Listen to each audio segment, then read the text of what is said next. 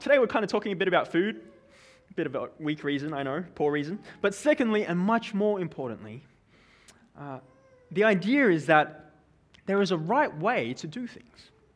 Right? There's a right way to do things. Now, at the risk of making massive generalizations, I reckon this idea that there's a right way to do things, uh, at least at some level, sits at odds with the Australian culture.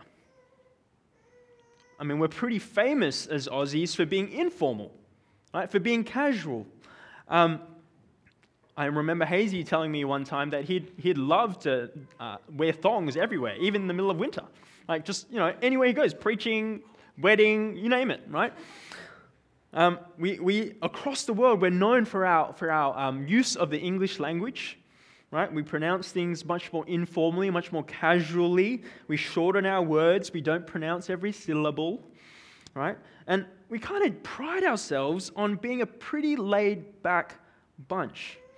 And so while we get that there's often a right way to do things, unless it's absolutely necessary, we don't dot every I and we don't cross every T. Now, the idea of getting it right, um, it's kind of been a bit of a theme over the last few chapters in the book of 1 Corinthians as we've looked at the last few weeks. Now, Paul's really been hammering home to the Corinthian church in this letter that he writes to them that getting it right is absolutely necessary when it comes to worship. Right? Chapters 8 to 10, they were all about indulging in idolatry. The Corinthians were participating in these idol feasts, and as they were doing that, they were compromising their worship of God. They were hurting others in the church. Um, he warns them also in chapter 10 that the trajectory, if they were to continue to participate in idolatry in this way, would be kind of like how the Israelites ended up right? They perished in the desert. No matter how spiritually blessed they were, which they were, uh, their bodies still ended up being scattered in the wilderness. And so, worship is a matter of life and death. You have to get this right. The tone of Paul's words up to this point have therefore been pretty strong. And he's rebuked how the Corinthians have worshipped God. And so, as we come this week to chapter 11, uh, in verse 17, the first thing he says is this He says, In the following directives, I have no praise for you. Right? In the following directives, I have no praise for you. Right? Because there is a right practice in worship. He's going to continue. He's going to say pretty strong phrases. Right? Phrases like, um, Your meetings, they do more harm than good. That you despise the church of God that you drink judgment on yourself. Strong stuff. So, before we dive into the text, I wonder whether you felt the weight of phrases like that. Maybe you looked at it this week in your community group. I want you to think if the Apostle Paul walked in right now and he looked at our gathering here and he said, Southwest Evangelical Church, Bankstown, in the following directives, I have no praise for you your meetings, your gatherings, they do more harm than good. You despise the church of God, Southwest Bank, Evangelical Church Bankstown. You drink judgment on yourself. And he's talking about all of this in the context of what we do every fortnight, pretty much partaking in the Lord's Supper. Now, I hope you're wondering what exactly did the Corinthian church do? And just as importantly, whether we at our church here in Bankstown in Sydney, whether we might possibly be doing the same thing. Are we getting worship of God right? And I hope we're desiring to look carefully at what Paul is saying so that we examine ourselves and so we examine our church as well. So why don't you pray with me and then we'll get into the text. Father God, we thank you for um, the privilege that it is uh, to be in your word to hear you speak, uh, and perhaps hear words that might be a bit familiar to us, that we hear it pretty often, uh, at least parts of this passage anyway. And so, Father, I ask that you be speaking uh, clearly to us this evening, um, that we might hear things afresh for those of us who have grown numb uh, to the words in this passage, and that you might change hearts and lives uh, this evening and use me as we do that. In Jesus' name, amen. Okay, let's get off that. First point the problem at the Lord's Supper. So, what is going on for the church at Corinth? Now, that's probably the natural next question. So, uh, what's going on? Um, Paul points out in verse 18, have a look, uh, verse 18, that when the Corinthian church gather, there are divisions among them.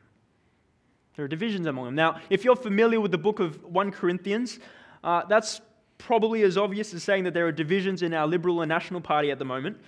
Uh, there are heaps of divisions, heaps.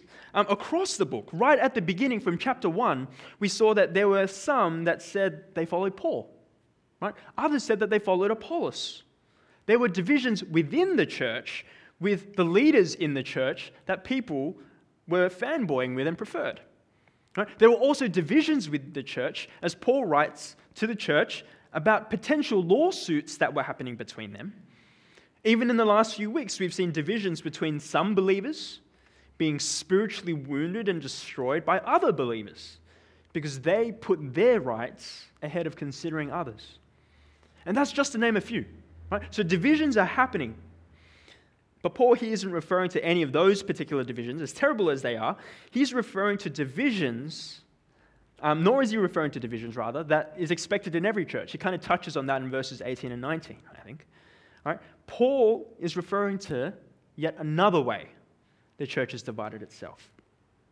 Um, and this division has kind of led to the point that Paul will conclude in verse 20 so then when you come together, it's not the Lord's supper you eat.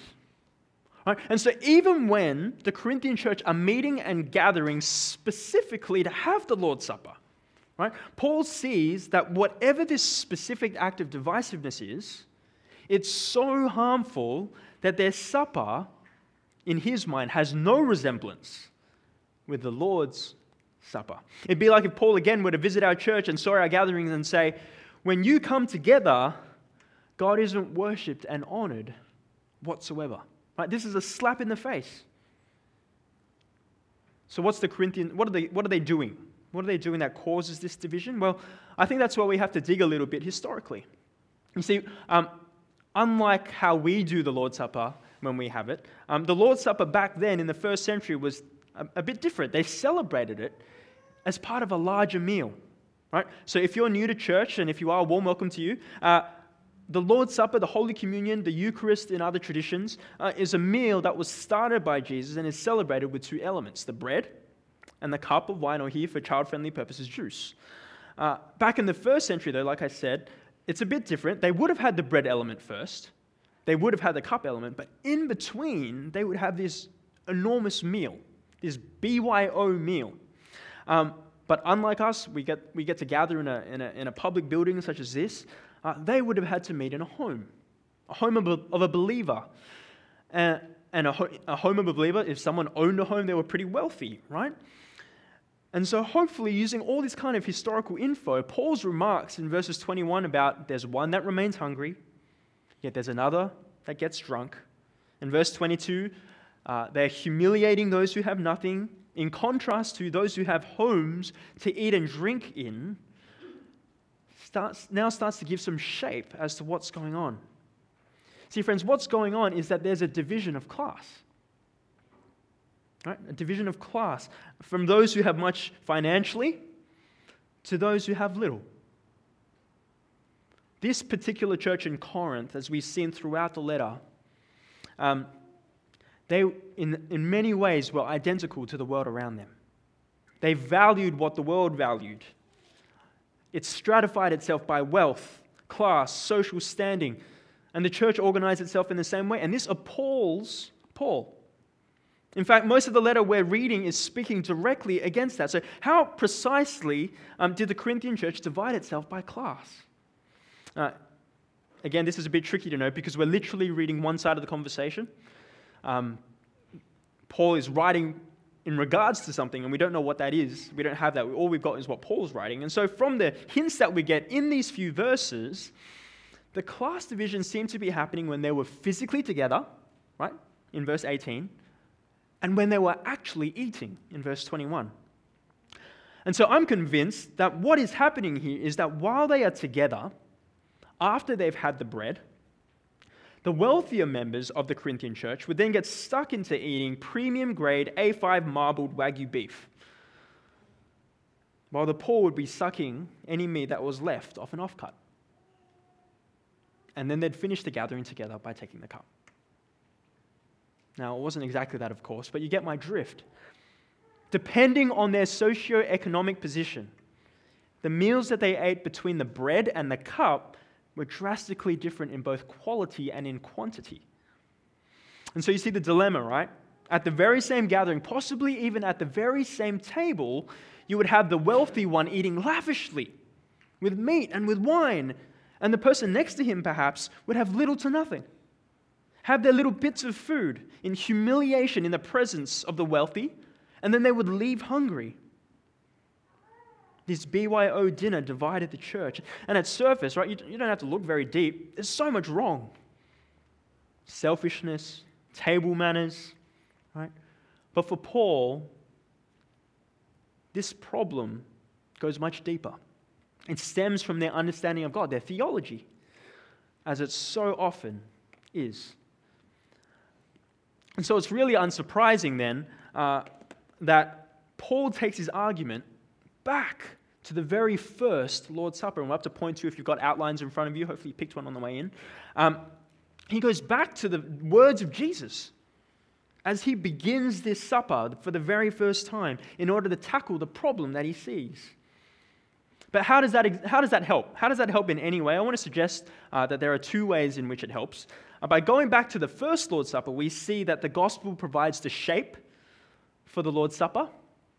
And then the gospel then sets the stakes for the Lord's Supper, right? Provides a shape, then it sets the stakes for the Lord's Supper. So we'll firstly look at the gospel provides the shape for the Lord's Supper. In particular, we'll look at the unified shape that it gives. Now, part of the problem why we might not see why Jesus' words directly help the situation is because we might be familiar with verses 23 to 25. Um, we read them kind of out every time we take the Lord's Supper together.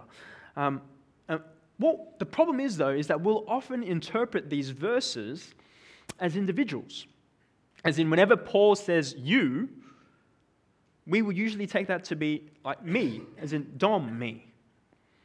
But actually, whenever Paul uses the word you here, it's actually in the plural. So it's not you individually, it's you all, or you together. And so let me read out these verses for you again uh, with this addition in mind. Follow with me from verse 23. Uh, Actually, I've got it on the screen. For I received from the Lord what I also passed on to you all. The Lord Jesus, on the night he was betrayed, took bread, and when he had given thanks, he broke it and said, This is my body, which is for you all. Do this in remembrance of me. In the same way, after supper, he took the cup, saying, This cup is the new covenant in my blood. Do this whenever you all drink it in remembrance of me. For whenever you all eat this bread and you all drink this cup, you all together proclaim the Lord's death until he comes. See, what's, what's Paul saying here? What's Paul saying about what Jesus said here? He's saying that Jesus it doesn't mean that this is my body broken for you, you individual Christian. He's saying that this is my body given for you, broken for you, for all of you together. See, friends, it's not the individual eating and drinking that proclaims the death of the Lord, it's the eating and drinking together in unity that does. Remember earlier that I said that Paul sees a deeper problem, a theological problem in their understanding of God. I hope you're beginning to see that that problem is that the wealthier may be ignorant of or they've forgotten the corporateness, the, t- the togetherness, the unity that because of the gospel now make up their identity as the people of God. See, so many of the problems that Paul has recently addressed kind of suggest that this is the problem. That they did what they pleased as individuals.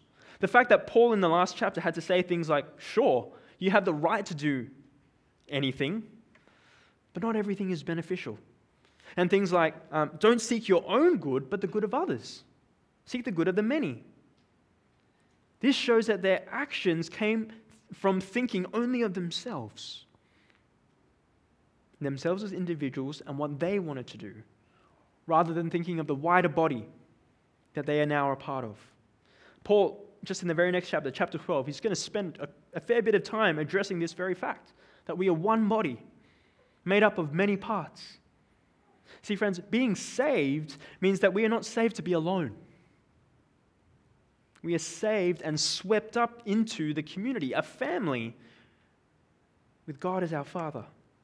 And so I want you to imagine for a moment that um, you met a man who was placing a bet on the outcome of the Bledisloe Cup after church today. Right, you're walking out, we're grabbing dinner, you see somebody uh, making a bet. All well and good, I suppose. And then you find out that he's just placed a bet, uh, a really sizable bet, on Australia. I don't know why you do that, but, um, but more than that, the bet is so sizable that he drains his entire savings and then drains it so far that it doubles his existing mortgage loan. Now, that's not so well and good, is it? It's actually pretty foolish to do something like that. And then you find out somehow that he has a wife. And he has two young kids that have just started school. And his decision and bet has just put their entire livelihoods in jeopardy. Now, what he's done definitely isn't well and good. In fact, it's unbelievably selfish, isn't it? Inconsiderate, irresponsible, inconceivable. And I don't think it's any exaggeration to say that I think this is similar to how Paul sees these wealthy Christians in, in Corinth. He's going, How dare you, at the expense of your own family, act so incredibly selfishly? How dare you act so inconsiderately? How dare you disregard your unity? It is inconceivable what you do. Why? Because of the gospel. You are brothers, you are family. Because of the gospel, you are united. See, that's why he goes back to what Jesus says. Now, before we move on, just a quick word for those of you who today, again, are kind of visiting or you might be investigating Christianity, you're thinking about it further. And I want to say it's, it's a pretty sad fact that so often in the church, um, the church really, is, uh, to, to borrow a metaphor from, from somebody I heard, is, is quite out of tune with the melody of the gospel we believe in. And you might even be surprised as we read a passage like this in Scripture that something so condemning, so divisive, is even in the Bible to begin with. But if that's you, if you're, if you're checking out Christianity for the first time, my hope for you is, is kind of twofold. My first hope is that you examine the actual gospel, not our often uh, out of tune rendition of it. Right? Look at Jesus. Look at his example, his words, his actions, his sacrifice. Ask questions about him. Wrestle with that first and foremost. But my second hope is that you would still hold the bar high for the church. Not a bar that you set for us, though, but the bar that Jesus does, because chances are his bar is far higher than yours. Because we often stuff it up. But just as Paul turns to the Corinthian church and he turns them back to the gospel as the source for all change in this letter, the gospel is also meant to change our hearts and overflow into all our lives and our actions. And so, if you're here visiting or if you're here checking out the Christian faith, hold the church to the standard that Jesus has set for us. Because we ought to be striving to live more consistently with that. And so, we've looked at the unifying shape that the gospel sets as we look back to Jesus' first words. Now we look to the self sacrificial shape to the Lord's Supper, the self sacrificial shape. Now, uh, Jesus' body was broken. Um, that's symbolized in the element of the bread. Jesus' blood shed, symbolized through the element of the cup. You see, at the very heart of what we're going to be uh, participating in after the sermon today is we are commemorating that Jesus died willingly for us for the Corinthians and gave everything up for them. And as the Corinthians are gathering and as they're meeting and as they're eating, these wealthy ones are doing the exact opposite, aren't they? They're being gluttonous, they're hoarding, they're inconsiderate, and they're giving up absolutely nothing. See, when we go out to eat, if we go on a diet, for example, or we're deciding what to cook night to night, most of it is concerned about what we'll eat. Now, when we come to the Lord's Supper, that certainly matters, right? What are we eating? The elements matter. What they symbolize deeply matters to us. But when we come to the Lord's Supper, it's not just what we eat that matters, it's how we eat it. The manner in which we eat it. That matters just as more much.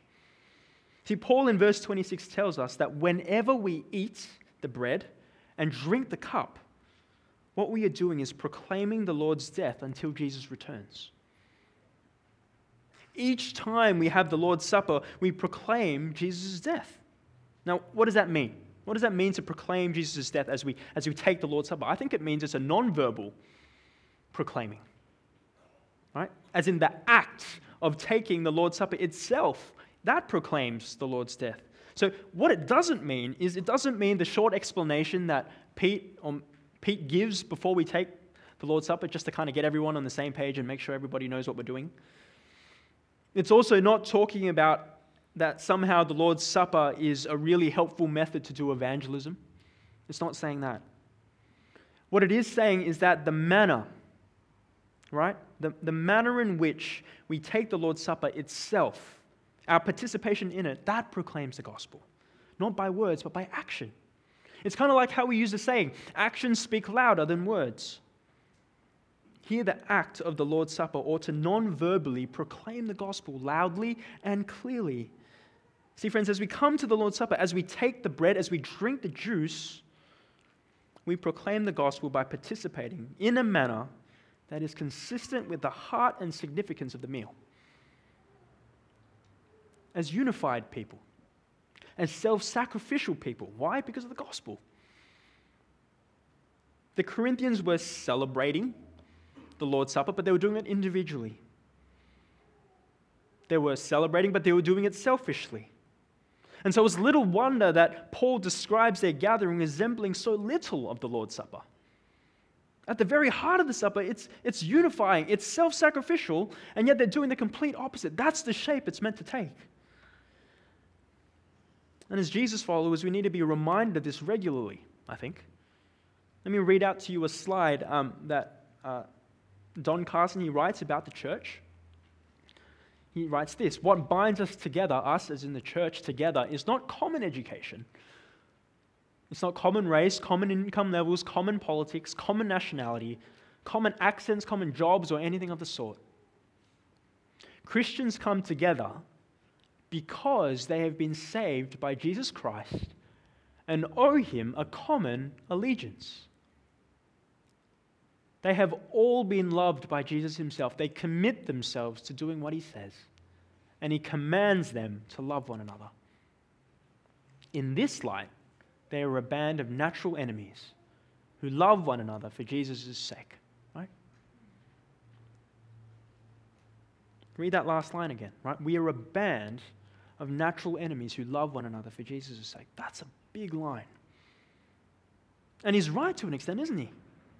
Church can be made up of social lines and divisions that in the world around us rarely, if at all, mix together. And yet, because of Christ, we are unified and we are called to sacrifice. And yet, this collides, I think, head on.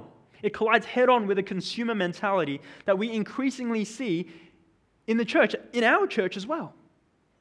We might come to church, for example, purely for our validation maybe for our inspiration, maybe just for our benefit. We might have come in pursuit of an ideal. We might not know that, we might know at one level that there's no perfect church in our heads, and yet we still dream, and yet we still visit churches as if there might be. We might keep one foot out the door even after we've committed to a church. We might subtly and quietly think uh, in our own hearts, what's in this for me? We keep a lookout maybe for better preaching, better community, better music, better Sunday school, and so on and so forth. Now, don't get me wrong, there are good reasons to move elsewhere. But my point is simply this the unifying and self sacrifice that we see in the gospel and that we commemorate as we take this Lord's Supper, that flies in the face of consumerism. And so I wonder whether you have a temptation to view church in this way. Because the gospel speaks very strongly against it. We'll secondly look at how the gospel not just produces the shape for the Lord's Supper, but then how it then sets the stakes for it as well. Now, we're looking at the rest of the verses uh, in the chapter here. Now, if you looked at this passage at your uh, community groups this week, you probably have had a few questions here uh, because the consequences seem to be confusing and maybe even a bit too strong. And for the sake of time, we won't go through every verse, but essentially, Paul, uh, in verse 29, he describes the Corinthians as those um, who have drunk judgment on themselves. Uh, in verse 30, Paul ties their malpractice of the Lord's Supper with the fact that real harm has come upon some of them, right? Some, of, some are now weak, some are sick. In fact, he says many are now weak and many are sick. And some have fallen asleep. Now, they haven't fallen asleep because they're bored or anything like that. They've fallen asleep. That, that's a reference to people physically dying people they know that have physically died. See, Paul's talking about physical illness, physical weakness, physical death. And Paul says in verse 31 that the cause of it, that's not random. The cause is the discipline and, sorry, the reason is the discipline and judgment of God for their malpractice as they come and as they participate in the Lord's Supper. And so, what are we to make of all of this? What, how do we even begin to process this, right? Do we even have a category to think about it? How does this shape our practice as we come to the Lord's Supper, even today?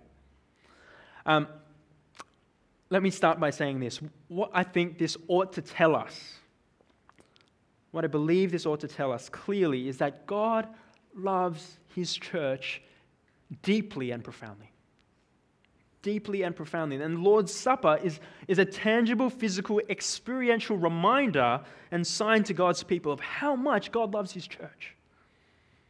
I want you for a second just to look around the room. Seriously, have a look. Turn back, turn sideways. If you're facing a wall, don't look that way, look inward to people. Um, what do you see? Right? You might answer there are men, women, married, single, separated, widowed, people from different countries, backgrounds, cultures. Some might be more educated, others not so much. Some with good health, others struggling. What does God see, though, when He looks around the room? God sees His beloved people, His church, those dearly loved by Him who, made, who He has made every effort to pursue in order that they might enjoy access and relationship with Him. He sees a people that He sacrificially gave Himself up for. He, he sees us unified in Christ.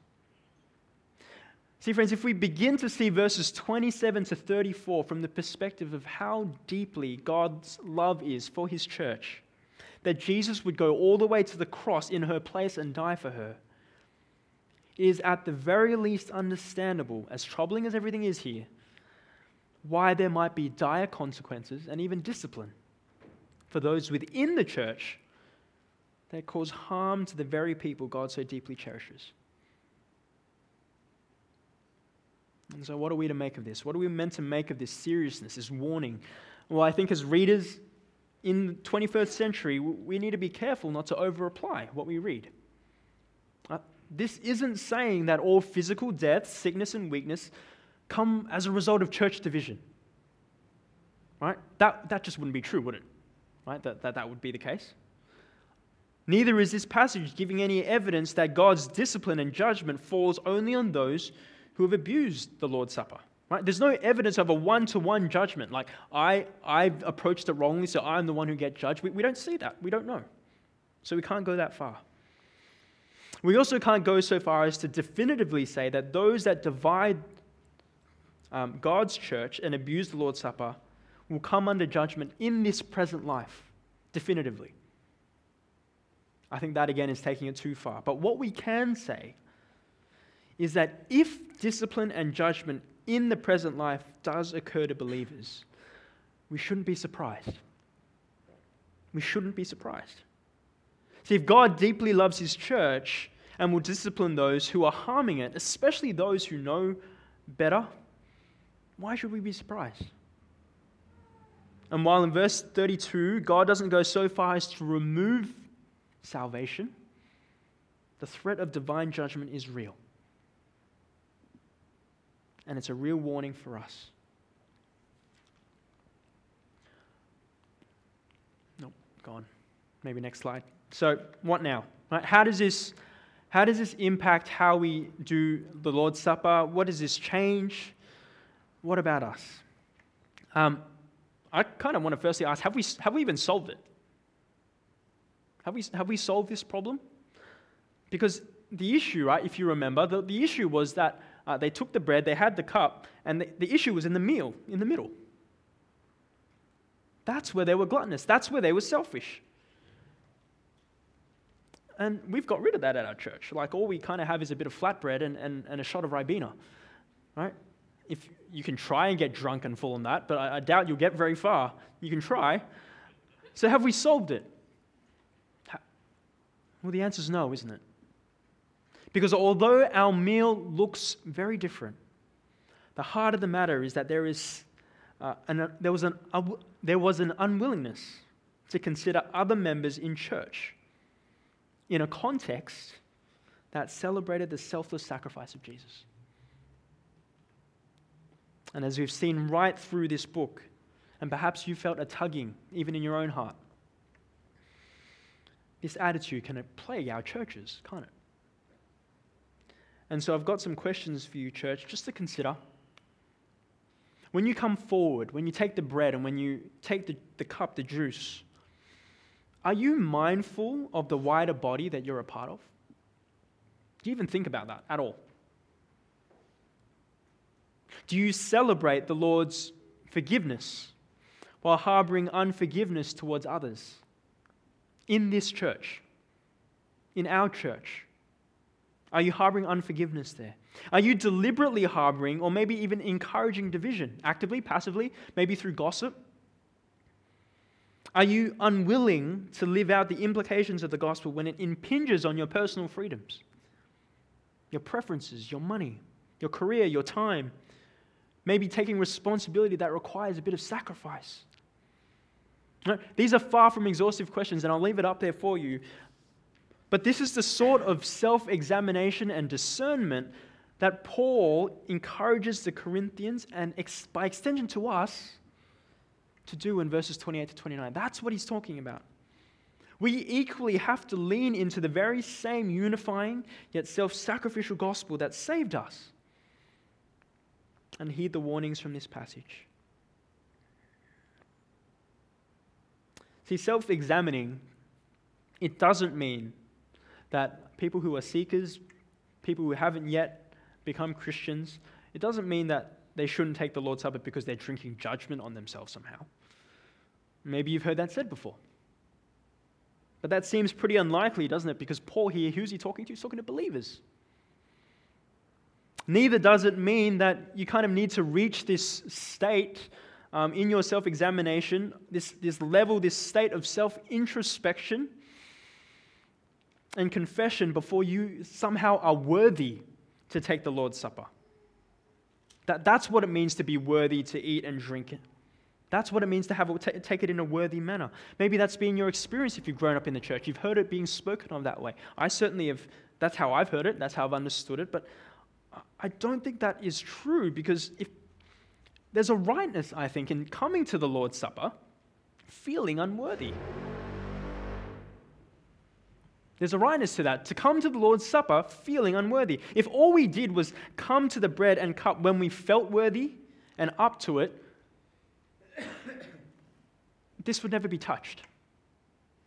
Paul isn't instructing that we need to be worthy, but that our eating and our drinking needs to be worthy. But also, as we've seen, the unworthy manner that Paul's talking about here, it's not, it's not an inward self reflection on, on who I am. It's that the Corinthians haven't discerned the wider body, the brothers and sisters, and by doing that, have divided and despised the church of God. This has been a challenging, uh, this has been challenging for me this week. Um, I messaged a number of you actually throughout the week uh, just to ask whether you could share some causes and reasons for divisions that you've had, sadly, in previous churches that have led to breakdowns, whether significant or not so significant. And the reason I did that was I wanted to encourage us to be wary and to be sensitive as to whether we are on a similar trajectory, whether we are maybe participating in that, and to urge us, if we are, to, to, to think seriously about the warnings that we see. And while some of the responses I saw, and, and thank you for those who replied, certainly leads me to ask that are you? Those sorts of questions. What, what's going on? Are you promoting division, division in our church? I would say that 80% of the responses talking about division began at the leadership level. 80%. And that's confronting. Right? That's confronting because it's made me stop and think, Dom, if you were causing division at our church, whether it's accidental or deliberate, if you wrong somebody, if, if, if forgiveness was required, what, what would you do? Do you care enough about honoring Jesus and living out the gospel that you would be willing to do everything in your power to seek forgiveness, to seek reconciliation? Would you even be willing to let the bread and cup pass you by in order to repent? To seek out reconciliation first, would you heed the warning that's here? And I kept thinking, man, like how bad would that look if, if I wouldn't if I didn't take the bread and the cup? That would look terrible. But that's the application, isn't it? That's where the rubber hits the road. And so, if you are an elder, if you were a deacon, if you were a leader in our church in any capacity, and if you're a pastor, know that God has given you a tremendous privilege to serve his people, which means that we have tremendous potential to also hurt his people, his beloved people, his church. And while God, the Lord's Supper is God's gift to us, if this passage tells us anything, it's that it's far more important to take the bread and cup in a worthy manner, consistent with the gospel that has saved us it's not just something we do because we, we just have to do it. Or it's, it's in some way like a law imposed on us that we have to do. We do it because it's consistent with what we believe. Would you hear the warning?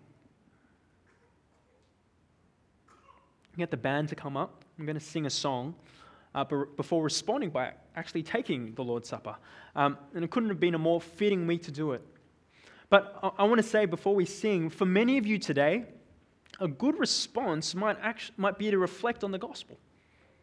Reflect on Jesus' death for you, the relationship to him that is won for you, the extravagant love that he pours out on you, the family and the community that he's brought you into. Savor that. But I also think for, for others here, a good response might actually be to let the bread and cup pass you by and instead repent Maybe even initiate reconciliation. Maybe walk across the room if you need to speak with somebody. Maybe speak afterwards. Or if they're not here, maybe to initiate that conversation by message. If you, are, if you are having division with people in our church, I urge you to do that. Let the bread and cup pass you by. I get that reconciliation is often a two way street. right? Uh, but the question is whether you are actually willing to do all that you can to make forgiveness and reconciliation happen. And so, church, would the gospel shape our motivation to live out the unity we already share and push us towards self sacrifice as Jesus did? The stakes are high. And so, on that note, let's stand and let's sing.